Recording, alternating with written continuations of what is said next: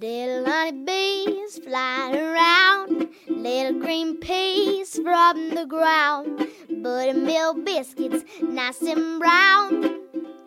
Bring it to Tennessee farm table. Butter beans, peas, beets, and chard. Chickens running in the yard.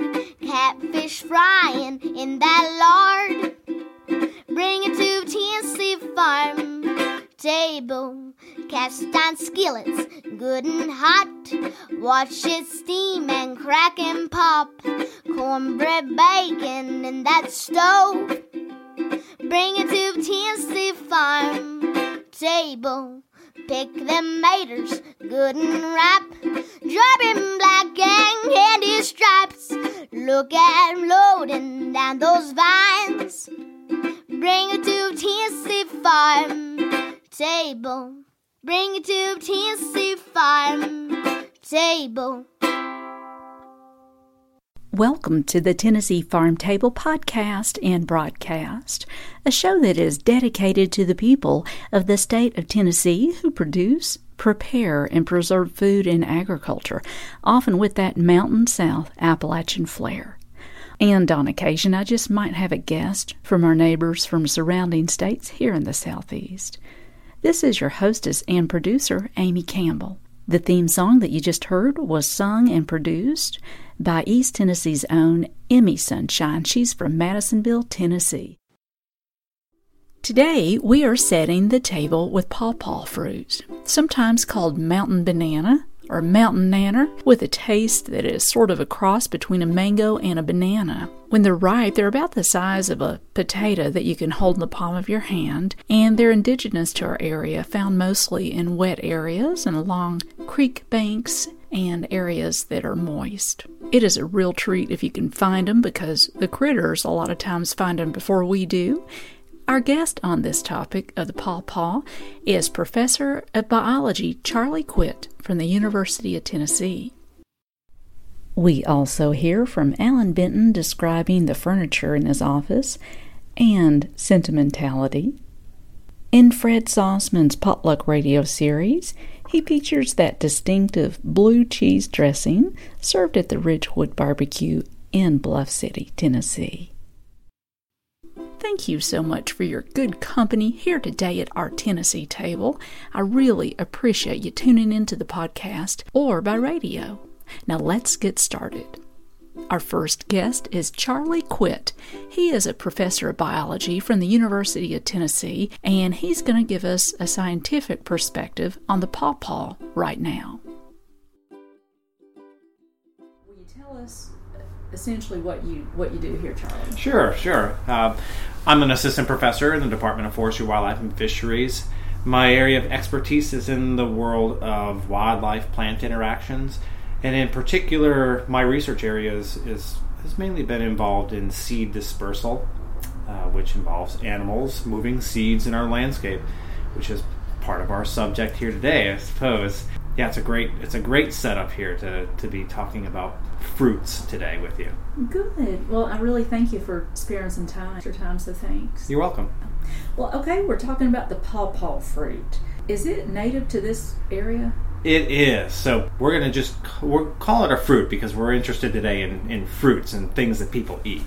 And so our pawpaws are, are fruits that are found on a species of, of I'll call it a small tree, sub shrub or tree that grows in wetter areas in this part of the world. It's actually found throughout eastern North America. It gets further up from here, goes further down from here. Um, What's it look like and what does it taste like? so, what are some things that we can look for to identify this in, in, in the field? When I stumble across a pawpaw patch, there are usually a lot of stems of it. It's partly due to its clonal nature, so it, it has uh, underground connections, and so you'll often find a clonal patch of it. The other thing, then they're not that tall. The tallest trees can get upwards of 20 feet, maybe or more, but they're generally lower stature than that. The one nice giveaway is it has a very big leaf compared to most things around it, And for those of you in the know, if you take one of those leaves off and crush it up, it'll have a real distinctive smell or odor to it. Mm-hmm. Well, so the fruit, what do people do with it? So this this particular plant species, which is native to our area, it's a plant that is embedded in Appalachian folklore. People who have lived in this area for a while have have used this plant for all types of reasons in the past, including the fruits.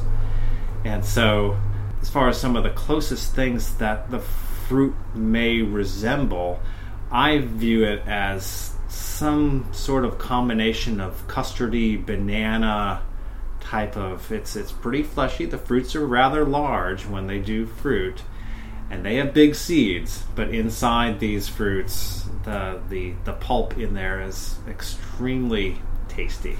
Bananas, I think of when I when I eat pawpaw. Yeah, sometimes we're lucky as humans to actually be able to get our yes. pawpaw fruits because so many other mammals out there are much more interested in, in them than than we are, and maybe those plants are in hard to get to places sometimes, mm-hmm. uh, and they have first crack at those. And those are primarily arboreal types of animals that are able to get up into the plants that have those fruits probably get to them before they fall to mm-hmm. the ground. So that would be a case, unlike persimmon, where raccoons and possums are going into these plants that are a little bit taller than us, so we can't get to those fruits. Uh, they're going to get to them before we can. Well, my goodness, there's such a history of old mountain music that talks about the pawpaw plants, the possum up a pawpaw tree, mm-hmm. and all that kind of thing. And and Charlie Kwit. I just thank you for sparing some time and talking about pawpaws today. Well, thank you very much. It's been great. Yeah, thank you. And if you just joined us, you are listening to the Tennessee Farm Table podcast and broadcast. And we've just heard from Professor Charlie Kwit from the University of Tennessee on the topic of the pawpaw. It's really easy to plant a pawpaw tree in your yard or farm, or better yet, a cluster of them in a moist area. And a reliable and well established business who deals with these that I know of is Avi Askey, who owns Overhill Gardens in Monroe County, Tennessee. They sell pawpaw trees and install them if needed. They have propagated, saved, sold, and installed native Tennessee plant and tree species for the past 20 years, Overhill Gardens does not sponsor this show or anything. They just offer good products, and I know that they're guaranteed. And I'm a fan of what they do because they help to promote our indigenous Tennessee species of plants and trees. So I just like to let people know about them. Pawpaws are definitely having their moment in the foodie world, but for centuries Native Americans have been enjoying these indigenous fruits and using them for medicinal purposes. For centuries, indigenous people have been cooking with them and cultivating them, and the growing range extends from Canada to Florida, from the Midwest to the Atlantic. The Cherokee used the bark of the pawpaw to make ropes and string, which were used to string fish, and also ground the seeds as a powder to deter head lice. So, all of us are crazy about pawpaws and all that, but indigenous communities have been using them for so long. And a delicious recipe that uses the pulp of the pawpaw is a recipe for pawpaw butter. It follows the same basic recipe that you use for making peach butter, but you just substitute the pawpaw pulp for the peach pulp. And you don't eat the seed or the skin, and the pulp will turn brown real quickly if you don't use lemon juice. I've posted this recipe for pawpaw butter on my website, TennesseeFarmTable.com. In terms of finding a source where you can buy pawpaw fruit, the best resource that I know of on finding specific growers and specific foods in East Tennessee is Nourish Knoxville's Food Guide. And they have the food guide posted online at nourishknoxville.org. And as always, links to all of my guests and things that I mention, as well as the recipe, online TennesseeFarmTable.com. How about if we hear this old folk song? It's in the public domain and not attributed to any particular songwriter. Here's a version performed by Brian Chalker and the Road Band.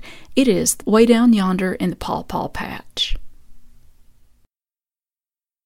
Where oh where is pretty Liza? Where oh where is pretty little Liza? Where oh where is pretty little Liza? Way down yonder paw paw patch.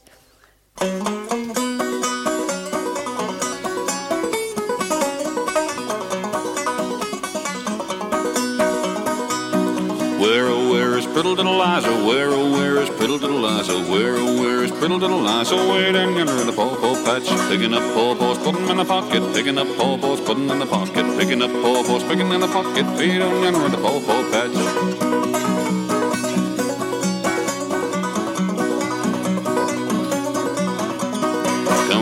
Board, let's go and find her. Come on board, let's go and find her. Come on board, let's go and find her. Yonder in the paw paw patch. Wheel big paw paws, put 'em in the pockets. Wheel big paw paws, put 'em in the pockets. Wheel big paw paws, put 'em in the pockets. Yonder in the paw paw patch.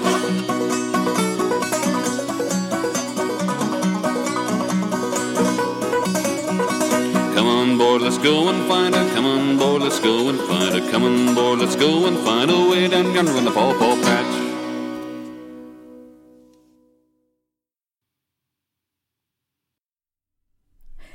Let's next hear from Allan Benton of Madisonville, Tennessee, on some of his furniture in his office at the Ham House. This is where the world famous Benton Smoky Mountain Country hams and Benton bacon get smoked and shipped from. And if you go down to the Ham House and peek into his office, you'll see an old enamel top table sitting there, and usually has a loaf of bread and some peanut butter and some snacks and things and you'll also see a couple of old chairs there. I was always curious about this furniture, so one day I just asked him the history of it. And now this is a man who could go to the store and buy new. So sorry. Now that table that you keep your snacks on, That that belonged to my grandmother Benton.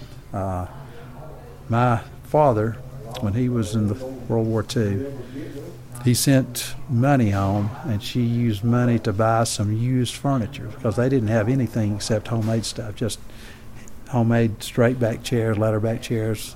Uh, the local fellow in their community came to bottom of them. You know the story, the typical Appalachians. But she used money, and after the kids were raised and gone, she used that little table in her kitchen, and that's what she ate off of every day. I love that. Cooked on a wood stove. It's a, it's got It's- history. It's got history, and that's the story behind it. The the maple furniture you see there, Yes. my mom and dad bought those used when they first got married, I guess, uh, and I've never gotten rid of them. I brought them out here, and I've used them in this business now for 40 years. Love but it. they they were to the point they needed hauled off. But as you can tell, they're not collectible quality furniture. But the sentimental value, I'll never get rid of them.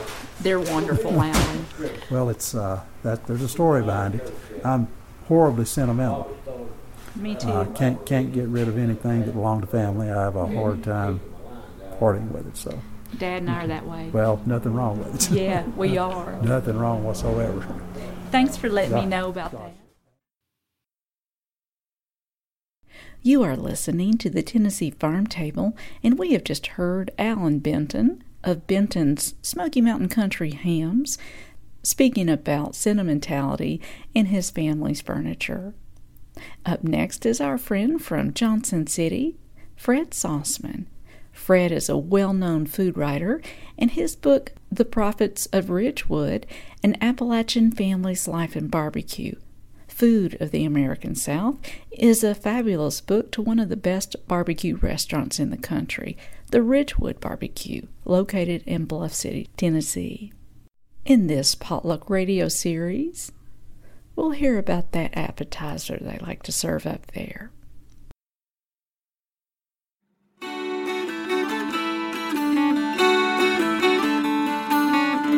For Potluck Radio, I'm Fred Sauceman. Ridgewood Barbecue in Bluff City, Tennessee is known for its fresh hams, smoked for nine hours over hickory wood. But many of the 70 year old restaurant's customers are equally devoted to its blue cheese dressing. Larry Proffitt is the second generation owner of Ridgewood.